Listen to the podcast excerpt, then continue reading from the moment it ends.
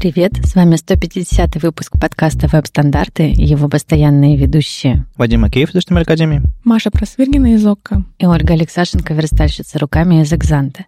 В этом подкасте мы обсуждаем главные новости фронтенда за прошедшую неделю. Читайте новости в Твиттере, во Вконтакте, в Фейсбуке или в Телеграме. Все ссылки в описании. Ну и традиционно к событиям. 10 а, видео с ВСД в Минске мы опубликовали после последнего, собственно, на, буквально на следующий день после конференции, ну ладно, через день. Там есть еще фоточки, в общем-то, вы должны понять, как было там хорошо. Есть очень хорошие доклады, обязательно посмотрите. Ну и следующий ВСД мы будем делать в Москве. Мы сейчас договариваемся с кем, где и когда, так что как только будут новости какие-то, мы сразу откроем прием докладов, анонсируем дату и все такое. В общем, если вы хотите помогать нам делать ВСД в Москве, или можете, в принципе, уже какие-то идеи докладов, наверное, присылать, ну, в общем, вы нашу почту знаете. Ближайшее мероприятие в Москве 11 декабря Market Frontend Meetup. Мы уже про него говорили. Ребята из Яндекс Маркета собираются рассказывать, что у них там есть. Обычно такой метап, ну, не на целый день, все попроще. Дальше 12 декабря в Одессе Frontend Meetup номер 9. Как обычно, несколько докладов. А, я там выступал недавно, в общем-то, было хорошо, так что приходите. СПБ Frontend будет 12 декабря, и на этот раз все будет на русском. У нас будет доклад, который был на холле, и туда вошло то, что не вошло в холле. И еще у нас будет парочка докладов, один про психологию и один расскажет девушка из Яндекса. 13 декабря пройдет Минск CSS метап номер 5. Ребята делают метапы не так часто, как э, обычно, не, не раз в месяц, но если уж делают, то большие. И тут, в общем-то, три, три доклада, целый вечер, видимо, в, в Space. В общем, как обычно, ребята делают хорошую штуку. А, видимо, следующий там будет Минск.js и так далее. А потом собственно, конференция CSS Minsk.js. Вот так вот живет минское сообщество фронтендерское. Как я уже вам говорил, тоже 13 декабря я поеду не в Минск, а поеду в Тверь. Там будет Тверь IO Anniversary Meetup. Собственно, там выступлю со своим докладом про семантику для ценников, и будет там еще несколько э, докладов про типографику для веба, а, кое-что про про местное сообщество. В общем-то, приходите, если вы где-нибудь поблизости будете в Твери. Сколько раз тоже рассказал этот доклад? Раз восемь? А, знаешь, я всем отвечаю, недостаточно. Недостаточно.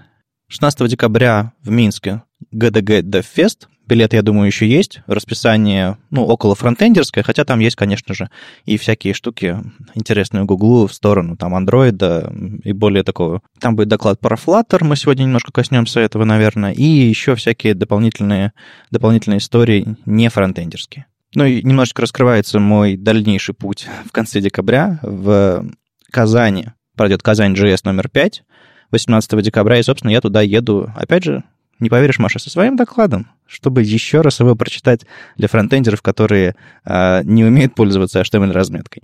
А дальше меня еще подобная же история ждет в Астане, но пока, по-моему, нет события конкретного э, и конкретной даты, так что ждите в следующем выпуске под подкаста. Надеюсь, уже появится конкретно, где я прочитаю этот доклад.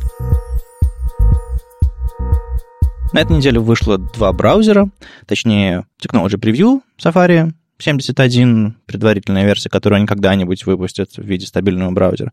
Ну, там появился, э, выпустили из, из флагов э, Intersection Observer, убрали префиксы с Text Decoration, ну, в общем, всякие изменения, правки и прочее. Очень, очень интересный релиз. Джон Дэвис рассказал у них э, более подробно все.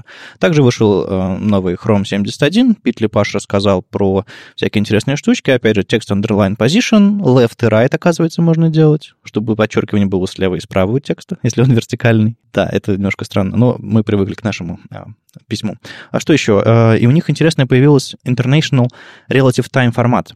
То есть вы можете создать новый объект дата и написать там текущая дата минус, не знаю, 15 часов или минус 15 минут. И если вы укажете локаль, а он вам расскажет, он вам даст строку, в которой написано, не знаю, 15 минут назад э, на правильном языке. То есть они будут использовать всякие системные фреймворки или собственные, чтобы дать адекватный формат даты. Ну и всякое многое интересное. В общем, да, Chrome 71. Ну, Вадик, это, конечно, главные новости на этой неделе, просто вот самые-самые лучшие. Давай про Edge, давай. А, что с Edge? Ну, слухи подтвердились. Слухи подтвердились, и теперь, теперь у нас больше нет э, Edge. Ну, Edge-то есть, на самом деле. Просто у нас нет э, Edge HTML. У нас есть что-то под названием Edge, но не Edge. Но мне кажется, тут немножко не хватает какой-то предыстории вообще всего, как это вообще работает. Вот вы... Хорошо, с, издалека. А, Маша, Оля, вам доводилось в а, последнее время вот активно поддерживать браузер Edge или, ну, Internet Explorer, например? Ну, я не знаю, что такое активно поддерживать. Я просто писала код, который там работал. Ну, то есть ты тестила? Или тестировщики У меня тестили? тестировщики тестят, да. И это было потому, что пользователи на них приходили, и вам это было важно, нужно, да? Ну, у нас что-то около 6-7% было. Ну, то есть это, в принципе, да, доля ощутимая. Мы снимаем, когда меньше одного. Угу. Маш? Интернет Explorer мы не поддерживаем. Насчет Edge, не знаю, скорее всего, там все работает, но вряд ли на него прям сильное внимание обращали. Ну, то есть э, там все работает, потому что разработчики старались сделать его, видимо, достаточно совместимым. Просто написать хорошо и не использовать что-то, что есть только в Chrome. Mm, ну, это понятно. Но в любом случае есть всегда всякие нюансы, которые непосредственно нужно тестировать тестировщикам. Ну, понятно, что на Edge можно было потестировать. Microsoft вкладывал много усилий в том, чтобы делать всякие образы виртуальных машин, которые можно установить на любой платформе и прочее, прочее. На самом деле, я вот сейчас вспомнила про поддержку и хочу поделиться с вами радостью. А, на этой неделе я пришла в другой проект работать, и а, с большим удовольствием выпилила из него conditional comments для IE8. Для, э, для молодых разработчиков, Вадик сейчас пояснит, что это такое. Короче, раньше можно было написать комментарий в HTML, а, в котором какую-то логику описать, чтобы этот комментарий сработал как true или как false. Ну, то есть там были, были нюансы. Так вот, а, можно было сделать специальную конструкцию, который браузер определенной версии Internet Explorer прочтет. Но, по-моему, conditional comments выпилили уже в районе EE10, то да, есть он в EE9 да, еще работал, так. а потом нет. Ну, в общем, ах, было время. Да. Короче, Оля сейчас намекнула, что она какую-то конюшню разгребает там, а, из которой приходится выпиливать conditional comments. Ладно, возвращаясь к... Что такое Edge, Chromium и вообще что, кто все эти люди? А, сначала было слово, да, и это слово звали Mosaic. А. О, да. Короче, был такой браузер Internet Explorer.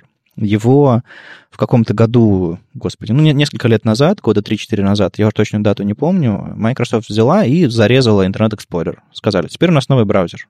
И у него будет движок не Trident, как раньше был, Trident, трезубец, а именно новый движок. Они взяли, выбросили из него много всякой совместимости, переключения движков, всякое-всякое такое, то, что мешало им развивать его быстро, и назвали его Edge HTML.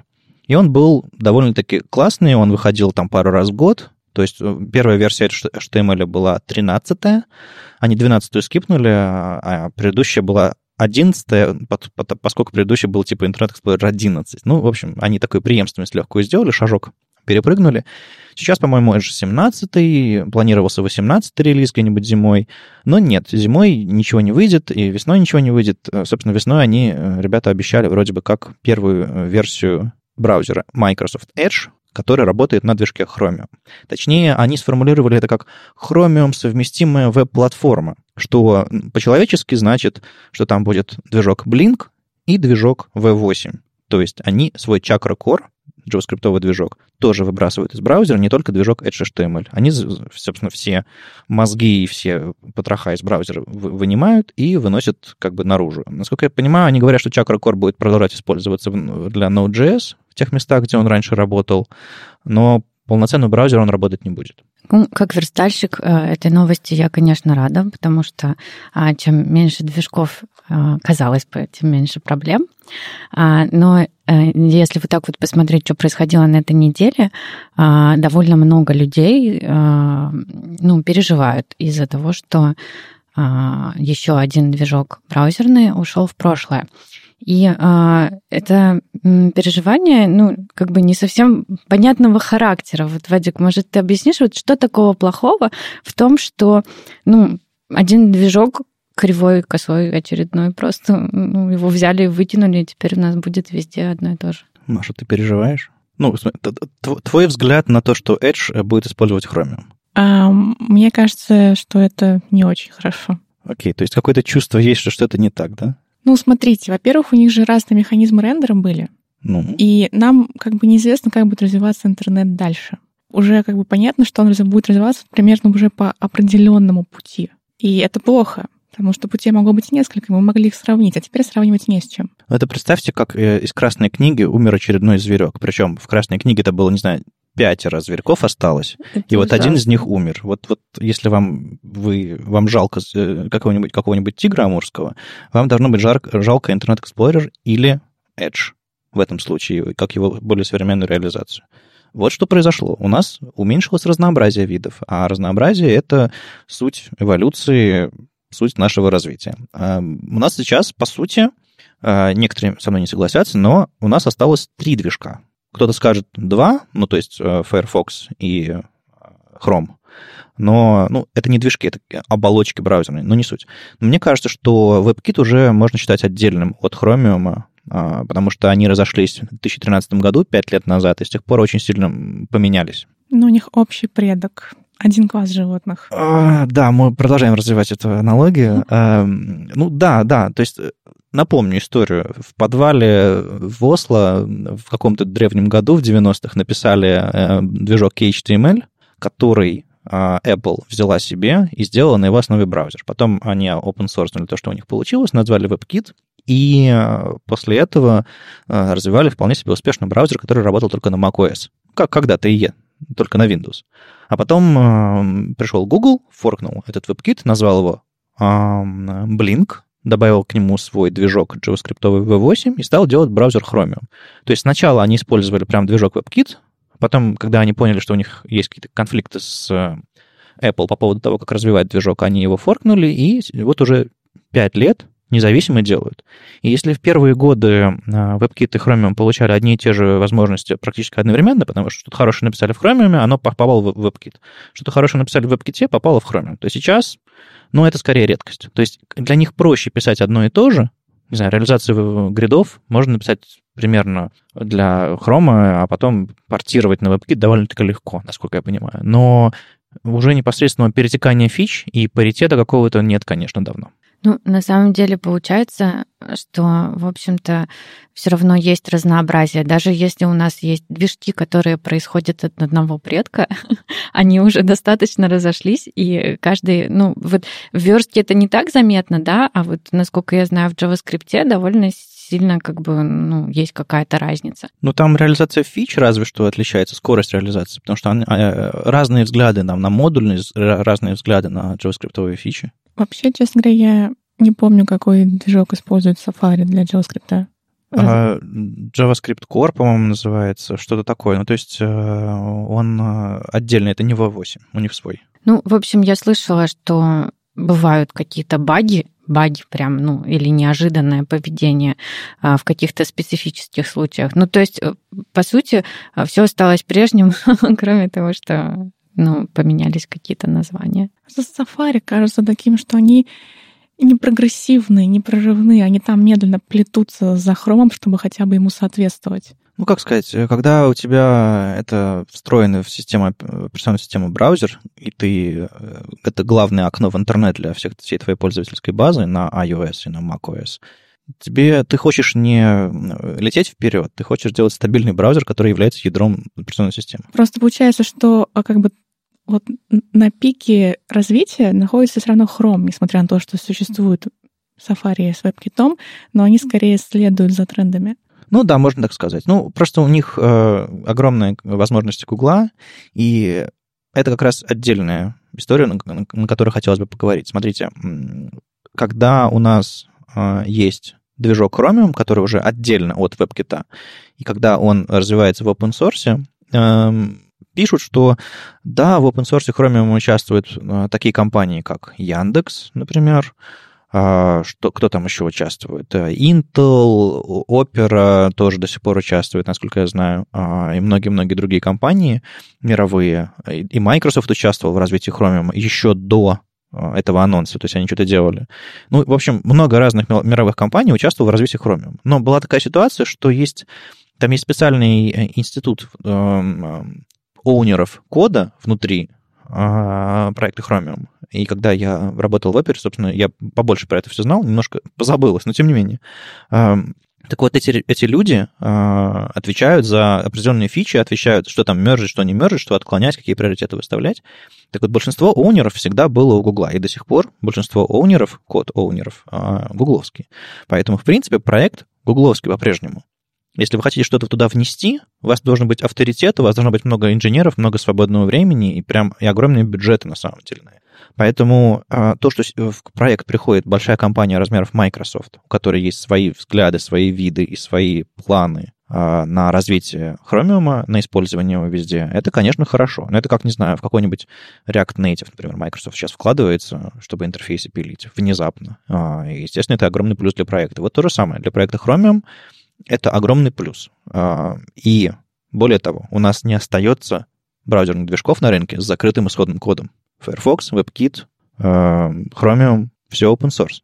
Это, мне кажется, хорошо. Это Edge оставался последним динозавром в этом смысле. Ну, то есть это хорошо в смысле открытого кода, но да, вот с точки зрения разнообразия видов, это, конечно, все немножко грустно.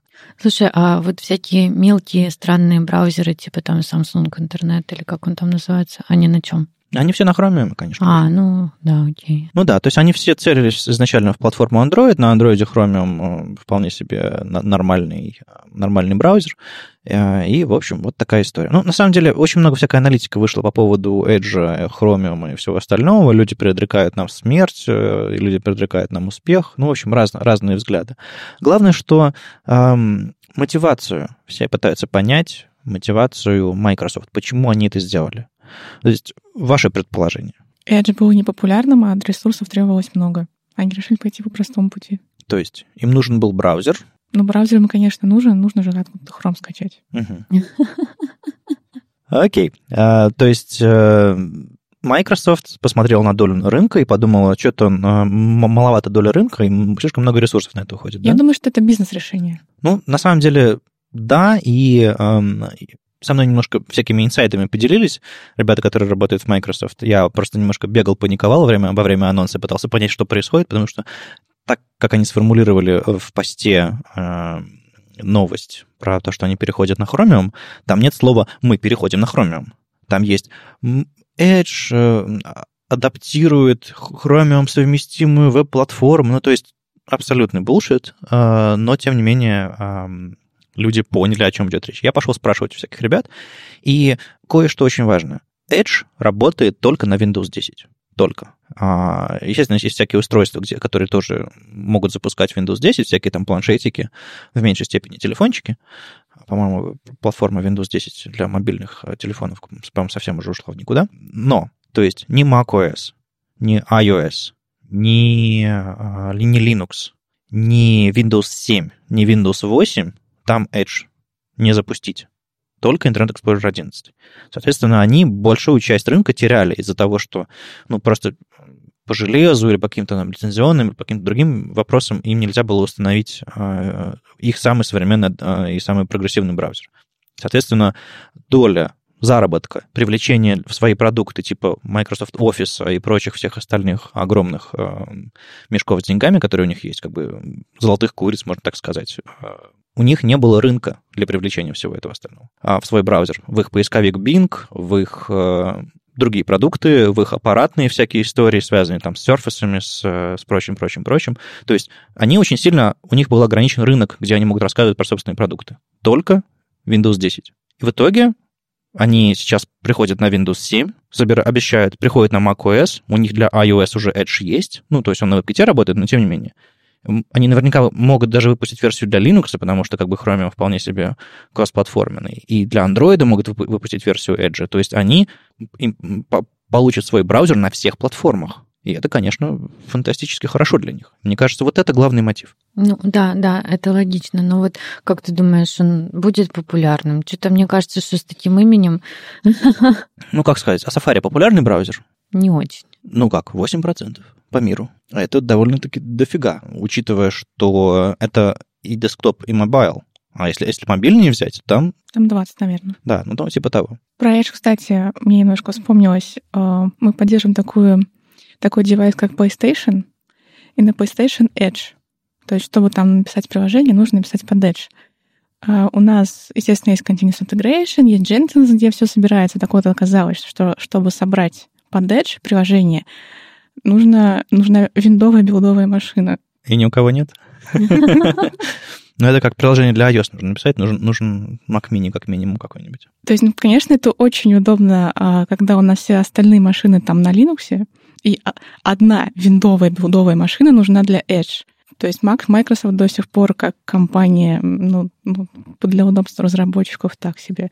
Тем не менее, эм, мне кажется, все-таки это грустная новость. Несмотря на то, что и вам машину можно будет выбросить, э, и Оле будет проще верстать, потому что не нужно будет тестить в Edge какие-нибудь там проблемы, баги и так далее. Очень многие вещи Microsoft реализовывала таким очень хорошим способом. Они просто брали и делали сразу хорошо не вбрасывали сырой прототип, типа разработчики пользуйтесь, вот там 18 префиксов, давайте что-нибудь придумаем. Наверняка заработает, мы уверены. Ну, естественно, в последнее время Chrome в меньшей степени такими вещами занимается, но тем не менее. Microsoft очень многие вещи реализовывал на века, железно. Это их, их реализация там SVG в E9 была лучше, чем в остальных браузерах вообще всех, по-моему. То есть как бы, как бы очень-очень круто было сделано. Огромный инженерный опыт компании, конечно, и независимый движок задавал тренд какой-то, задавал уровень, э, задавал планку качества, может быть. И сейчас есть беда в том, что эм, раньше нужно было получить одобрение там двух-трех браузеров, э, там четырех компаний, э, чтобы какие-то фичи пилить, можно было обсудить плюсы, минусы, там подводные грабли, все, все, все вот это.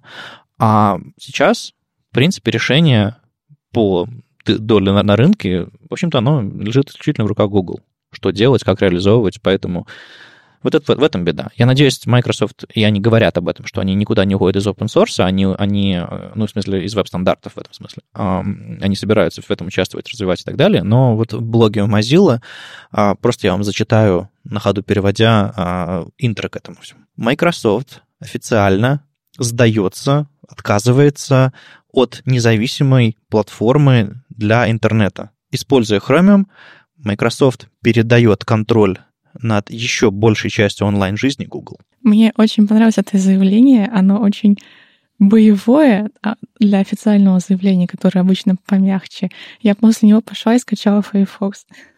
А, ну, да, там же еще есть призывы, типа, если вы хотите, чтобы веб развивался, скачайте Firefox прямо сейчас. И вот это, к сожалению, маркетинговый ход какой-то. Ну, последний абзац мне не очень понравился, потому что там такая первая часть такая прям боевая, такая насыщенная, а потом ну, позязи, ну, скачайте Firefox. Ну, да, да. Ну, слушайте, а вот как вообще Mozilla держится? Что, на, на что они живут, я не понимаю. На то, что я ими пользуюсь. А, это некоммерческий фонд, мировой, туда люди перечисляют деньги, они зарабатывают на, видимо, немножечко на какой-нибудь там рекламе и на чем еще на чем-то. А в рамках своего браузера, ну, вряд ли, вряд ли там реклама. Я не удивлюсь, если Google заносит деньги в Firefox до сих пор в виде просто поддержки какого-нибудь open source и в виде независимого движка. То есть на следующий день после э, релиза после анонса перехода Edge на Chromium а, вышел Puppeteer, который поддерживает Firefox. То есть разработчики Гугла, по-моему, при помощи все-таки разработчиков из Mozilla, сделали версию Puppeteer, этого безголового движка для управления Chromium, который работает с Firefox. Кривенькая, с определенной версией Firefox, но это первый шаг. То есть Google на самом деле, тут ребята из, из, из Chrome DevRel, из, из, из других команд э, в Гугле пишут, у нас тут половина разработчиков очень хотят, чтобы э, у Firefox была, была доля рынка больше, чтобы у них все получилось. То есть люди работают эм, не, не просто, которые хотят там, типа, тотальную какую-то долю на рынке, а как бы разумные и адекватные. То есть э, грустно, что у нас только Firefox и Mozilla в этом смысле остались такими бойцами за, за разнообразие, но тем не менее ну, я, поним, я, я бы на их месте то же самое сделал на месте Mozilla. Написал бы точно такой же пост, в смысле, нам нужно пользоваться моментом. В тот момент, когда мы э, потеряли еще один движок, нужно напомнить, что есть независимый отдельный браузер, который не следит за вами, который э, очень внимательно к безопасности, который там то, все, третье, десятое, и независимый, бесплатный, и все такое. Хватит, а, это реклама. Да, это, это реклама, мне не заплатили, просто я пересказываю, на самом деле, статью. Я не рекламирую. Вообще ни раз. Это их слова. А, я пользуюсь э, Firefox, потому что мне вот неожиданно стало интересно попробовать маргинальный, альтернативный, э, другой браузер. Расскажи мне, я оперой пользуюсь до сих пор. Оперой мини? Нет, просто оперой на десктопе. А, ну, ты пользуешься Chromium. Ну, слушайте, вот мне кажется, что Microsoft же тоже может как-то вот принести, привнести в развитие Chromium такую же какую-то свою волну, как это делает Safari. Так что все, в общем-то, не так страшно, как малюют, мне кажется. Но есть очень сильное отличие. Например, если сравнивать Chromium и Gecko, то там совершенно, как не понимаю, разные механизмы рендеринга. Да-да-да, там очень все по-другому работает. То есть э, не так просто принести свежую волну, чтобы она была прям волной, а не волночкой. Ну да, да. Ну да, это будет скорее шлепок, по крайней мере, на, на, на первом этапе. Это не будет, не будет волна прямо уж. Но я... Смотрите, а, Microsoft ведь может еще и форкнуть Chromium. Ну да, так может они так и сделают? Ну, э, из того, что я слышу сейчас, они форкать не собираются. А, и, ну, когда Google пришел в WebKit, он тоже не собирался его форкать. Угу. Так что э, непонятно.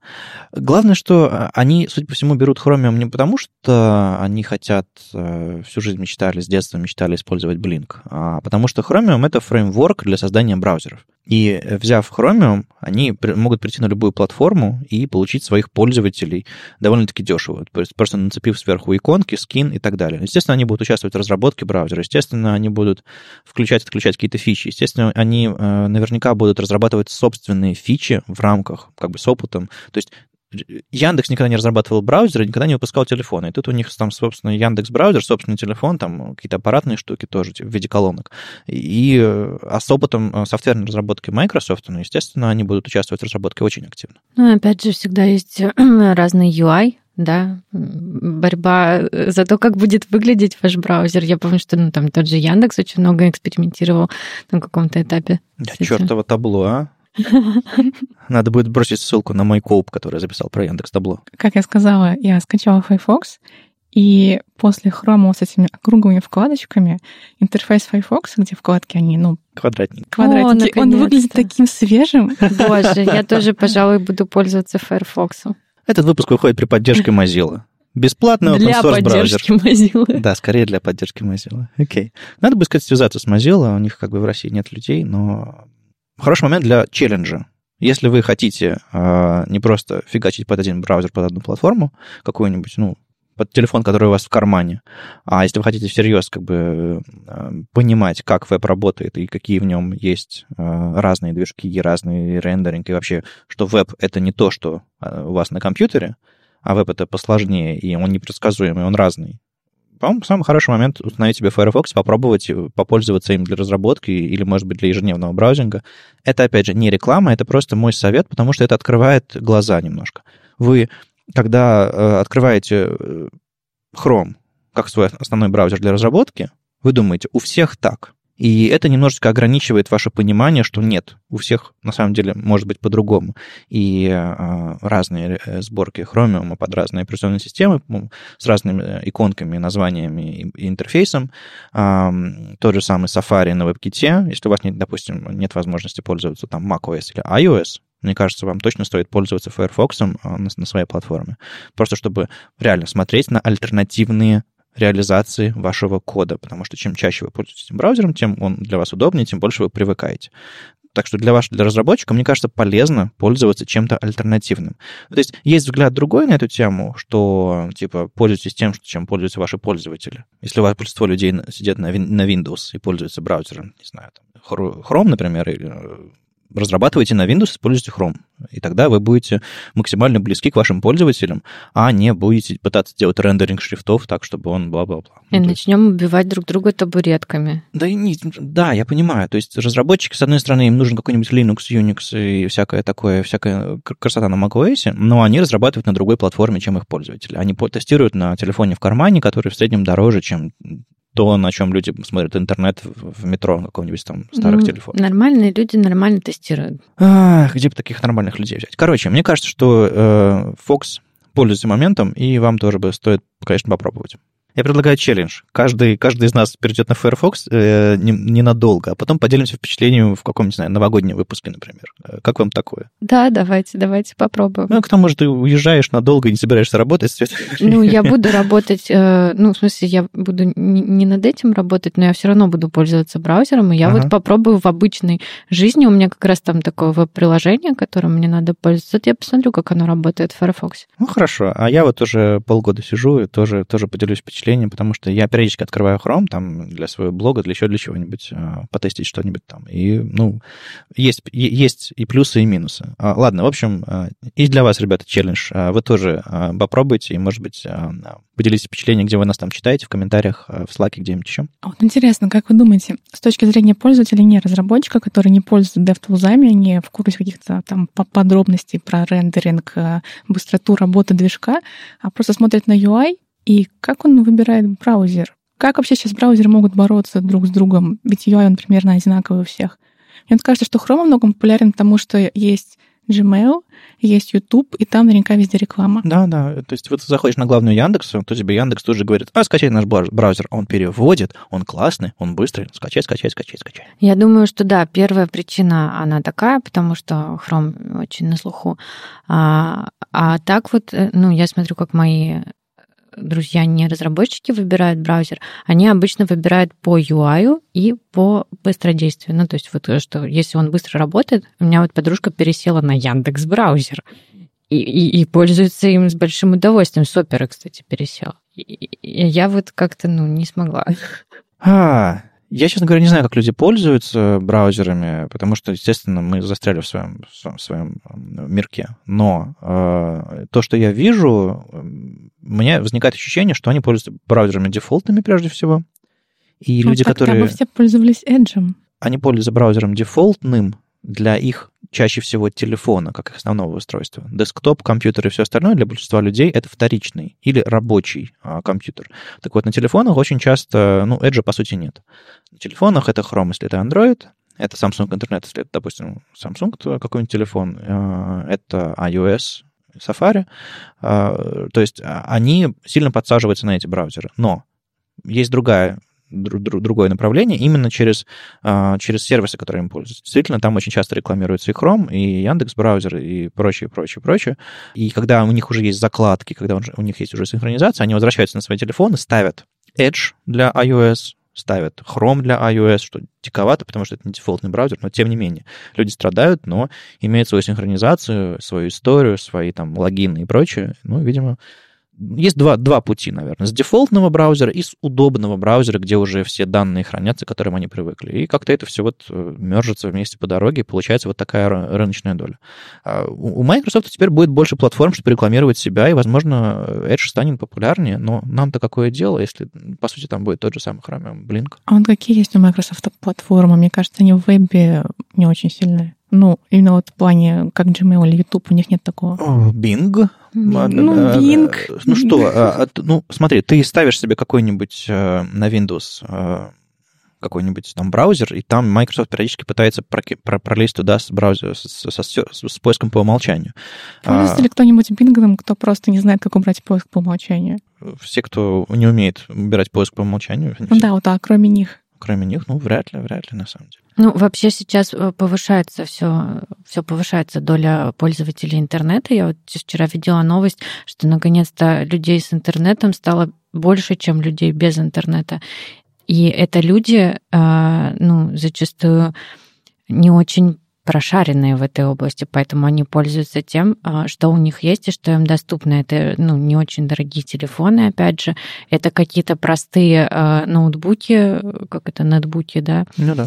Планшеты какие-то, ну то есть... На каком-то планшете типа iPad или телефона типа iPhone, там нет вариантов. Ты пользуешься браузером по умолчанию. Все ссылки открываются в Safari и только из гугловских приложений можно поставить галочку, чтобы оно открывалось в Chrome, но это так. Ну, да. Нет, это не совсем так. Вот у меня стоит Safari и Chrome на iOS, и он меня всегда спрашивает, в каком браузере открыть ссылку. Если ты пользуешься гугловским приложением. Нет. Да. Да. Только гугловские приложения так делают. Там нет э, э, механизма на уровне операционной системы, который позволяет тебе делать браузер по умолчанию. Там все ссылки открываются в Safari. А, ну вот когда он открывает прямо внутри приложения... Не-не-не, все ссылки... Если внутри приложения не встроен браузер, он все равно откроет в Safari. Только гугловские приложения типа Gmail, Google Docs э, и прочее, прочее, прочее, драйвы всякие, они открываются в э, хромовском браузере, если ты поставил галочку. Знаешь, ты меня сейчас заставил себя почувствовать немножко как в черном зеркале, да? Я сама не замечаю, что я пользуюсь исключительно гугловскими сервисами. Ну вот, здравствуйте. Ну, в общем, это такая, это, это хак на самом деле. Поэтому э, на некоторых платформах дефолт это супер важно. Так что тут не особо ничего не поделаешь. Короче, я не знаю, что будет с этим, с этим прекрасным рынком, но мы точно потеряли какую-то важную часть э, разнообразия. Так что тут как бы вы не страдали от багов в Edge, если вы вдруг страдали, э, серьезно, тут еще один амурский котик умер сейчас, и нам нужно к этому отнестись с, с вниманием и, может быть, поддержать альтернативные платформы, браузеры и тестировать больше, чаще. Ну, серьезно. Э, в Mozilla сейчас работает команда WebCompat, э, которая много занимается совместимостью, чтобы ваши интерфейсы, которые вы делаете э, недостаточно хорошо тестируете Firefox, все-таки работали в Firefox. А, помогите им. А, я еще оставлю ссылку на, на проект WebCompat. Там можно на GitHub в open source поучаствовать в, в решении разных проблем. Так что хотите поддержать веб, донатьте Mozilla и хотя бы, хотя бы поставьте и потестируйте. Ну и чтобы не делать этот выпуск монотематическим, тут есть еще несколько статей на неделе было. А, одна из интересных мне понравилась анонс Hummingbird, это такой проект а, ребят, которые делают Flutter. Мы тут уже говорили про Flutter в одном из выпусков. Э, это такой движок, который позволяет вам писать вашу кодовую базу на Dart, а в итоге получать сборки для iOS, Android и, в общем, ну, для мобильных платформ. Так вот, они расширяют э, места, где их можно собирать, код, который получается, все эти интерфейсы, и они э, завели проект Hummingbird, который, собственно, будет рендерить ваши интерфейсы для веба. То есть GVT, React Native, что еще э, приходит на ум, когда мы пытаемся подобные задачи решить? Ну да, вот подобные штуки э, и раньше делали. Но Flutter — это то, что поддерживает Google. Это конкурент совершенно точно э, для React Native, потому что, ну, похожими вещами занимаются. Пишем, типа, на одном языке, компилируем на, на разные платформы, там и нативный код, и немножечко запускается конкретного JavaScript, допустим, в случае React Native на какой-нибудь там машине виртуальной. А с Flutter и с Hummingbird немножко по-другому.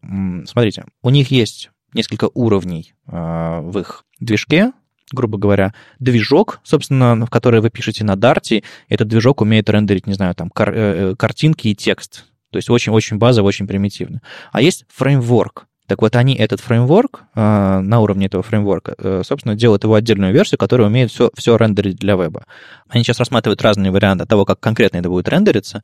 То есть вы понимаете, что вы пишете на абсолютно абстрактном, другом, принципиально другом языке, и вам нужно в итоге получить что-то, работающее по идеологии и механизмам веба. То есть у них там потока нет наверняка понятия потока или еще чего-то. То есть у них, у них нет ни там ни семантики, ни каких-то там, э, никакого там CSS, ничего. У них просто есть код, который они писают в собственных э, э, фреймворочных договоренностях. И им нужно как-то это все срендерить для веба.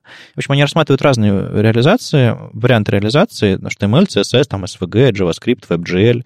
И на самом деле прямо сейчас основная реализация у них работает так. Они по максимуму стараются нарисовать интерфейс на HTML и CSS, а потом то, что они не могут нарисовать на HTML и CSS, они как-то по ходу компиляции понимают это, они рисуют на канвасе. И это немножко странно, они сами об этом пишут, что там есть какие-то проблемы с перформансом, потому что, ну, Canvas и HTML, CSS рендеринг одновременно, он работает, ну, по, по разным принципам, а, и они плохо сочетаются. Если вы что-то рисуете на канвасе, доступность этого а, или, допустим, какое-то взаимодействие а, страдает на самом деле потому что у CSS HTML есть свои плюсы, потому как это работает в браузере.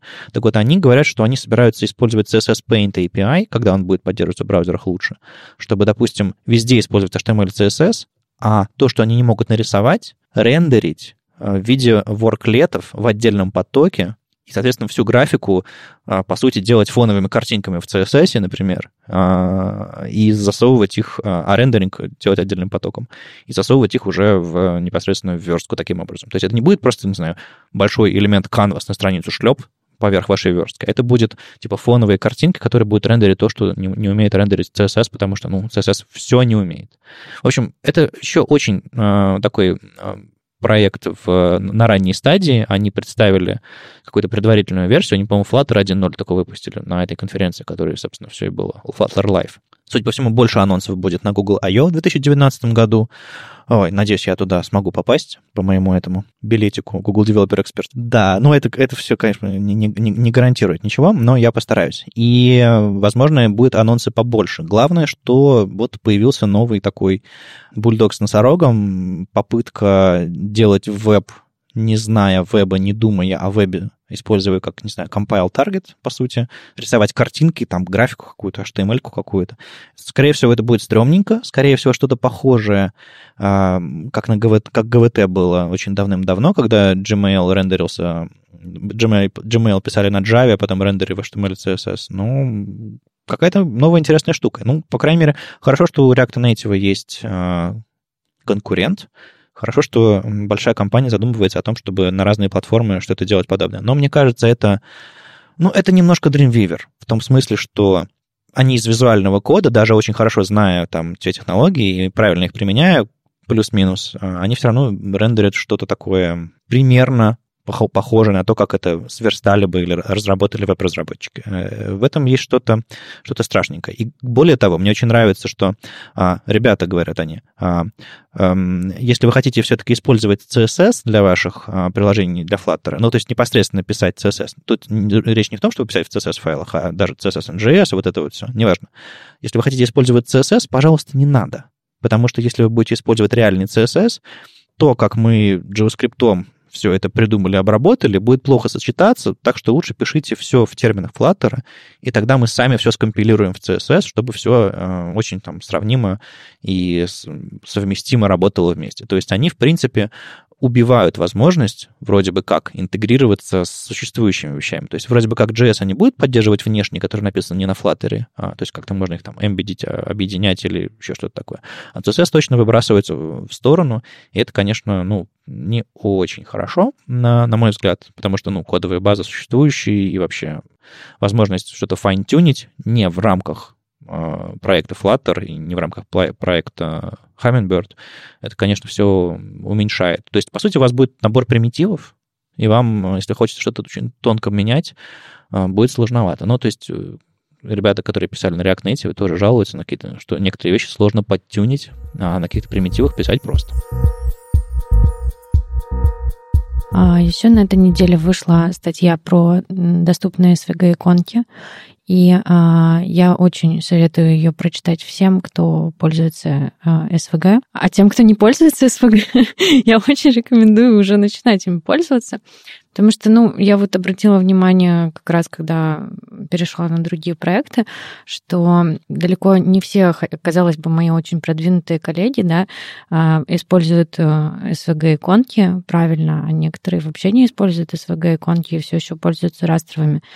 А, короче, обязательно используйте SVG-иконки, а чтобы узнать, как сделать это правильно, прочитайте вот эту вот прекрасную статью, она очень подробная, там есть примеры кода, и, а, ну, помните, что это важно, чтобы а, ну, ваша иконка видна далеко не всем пользователям. Она вообще может не загрузиться. И э, тогда не будет понятно, что у вас за кнопка. И особенно там для скринридеров это вообще кошмар, если вы не подписываете свою иконку правильно. И э, я вот заметила, что э, самая распространенная э, фигня, которую делают при использовании э, SVG-иконок, это не задавать им размер базовый. Когда стили не загрузились, ваша иконка распирается на весь экран, и как бы, ну, потому что может и все, и это стрёмно. В общем, там описана куча вот этих вот мелких нюансов. А, опять же, там описано, как создавать SVG-спрайты, как оптимизировать иконки, потому что недостаточно их просто там сохранить из Zeppelin или там чего пользуетесь. Мне понравилось в этой статье, что а, тут описывается не просто один правильный способ, типа делайте так, статья уместилась бы в один экран. А тут экранов-то, ну, с десяток, наверное, а, по крайней мере, на моем ноутбуке.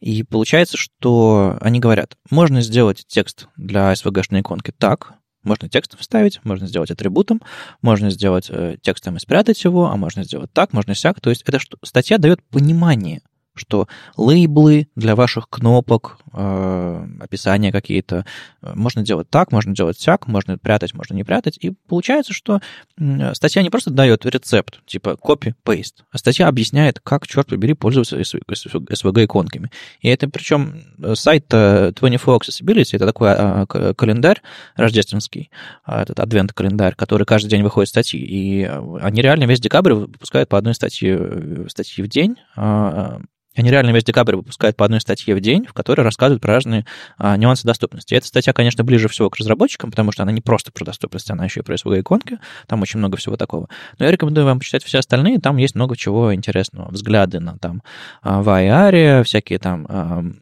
понимание вообще, что такое доступность, кому она нужна и прочее, прочее, прочее. А, если вам эта статья понравилась, почитайте и другие. Календарь, правда, хорош. Я немножко устал всех этих календарей, их слишком много сейчас, там, не знаю, десяток для веб-разработчиков сейчас выходит, и они все в ленте, они все задалбывают, но вот эта статья точно очень, очень, очень приятная. Ну, если уж мы немножко зацепили доступность, тут э, Сбербанк выпустил э, гайдлайн, есть такой сайт Special Bank Э, и там есть подраздел гайд. Там, в частности, рассказывается, как сделать доступные интерфейсы, веб-интерфейсы. Главная ценность этого гайда э, в том, что они взяли и собрали несколько областей и рассказывают разным людям про доступность.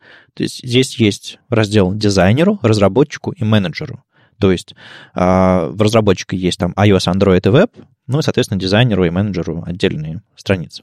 В чем суть вообще, в чем ценность этого подхода, на мой взгляд? Дело в том, что когда у нас, когда я выхожу на сцену рассказывать очередной доклад про доступность, мне говорят, ой, классно, здорово, нам бы хотелось это сделать, но приоритеты, но бизнес, но еще что-то такое, и не очень понятно, зачем и как, и как объяснить, я же всего лишь разработчик, я не принимаю решений. Но если это объяснить дизайнеру с помощью этого гайдлайна, с помощью этого гайдлайна объяснить это менеджеру, то тогда весь процесс, ну, тут еще нужна отдельная вкладка заказчику, но мне кажется, тут уже а, немножко другая история, и посложнее это будет написать.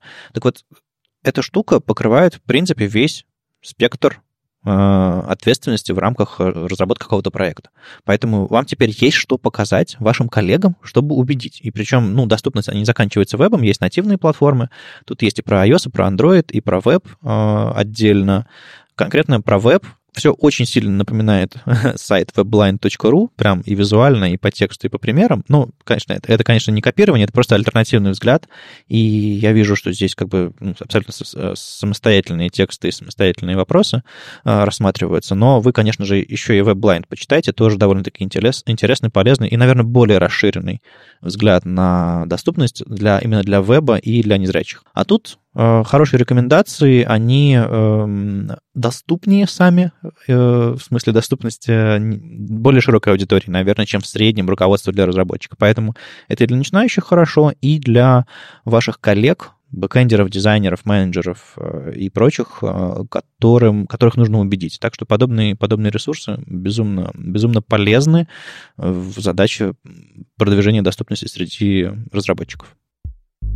С вами был 150-й выпуск подкаста «Веб-стандарты» и его постоянные ведущие. Вадим Макеев из HTML Академии. Маша Просвирнина из ОКО. И Ольга Алексашенко, верстальщица руками из Экзанта. Слушайте нас в любом приложении для подкастов, на YouTube, во Вконтакте. И не забывайте ставить оценки и писать отзывы. Это помогает нам продолжать. Если вам нравится, что мы делаем, поддержите сообщество. Ссылки в описании. Мы услышимся с вами на следующей неделе. Я, скорее всего, буду где-нибудь э, уж в Твери или где-нибудь еще. Мы там запишем подкаст, потом будет там Казань, Астана. Ну, в общем, а, наверное, в студии мы в следующий раз соберемся где-нибудь накануне Нового года. Надеюсь, э, удастся собрать всех золотым составом, и мы сделаем какие-нибудь итоги года. Ну, в общем, я думаю, числа 31 вам под салаты и под, под что вы там делаете в Новый год выйдет свежий выпуск, вам будет что послушать. В общем, услышимся на следующей неделе где-нибудь, как-нибудь Будем держать вас в курсе. Пока. Чао. Пока.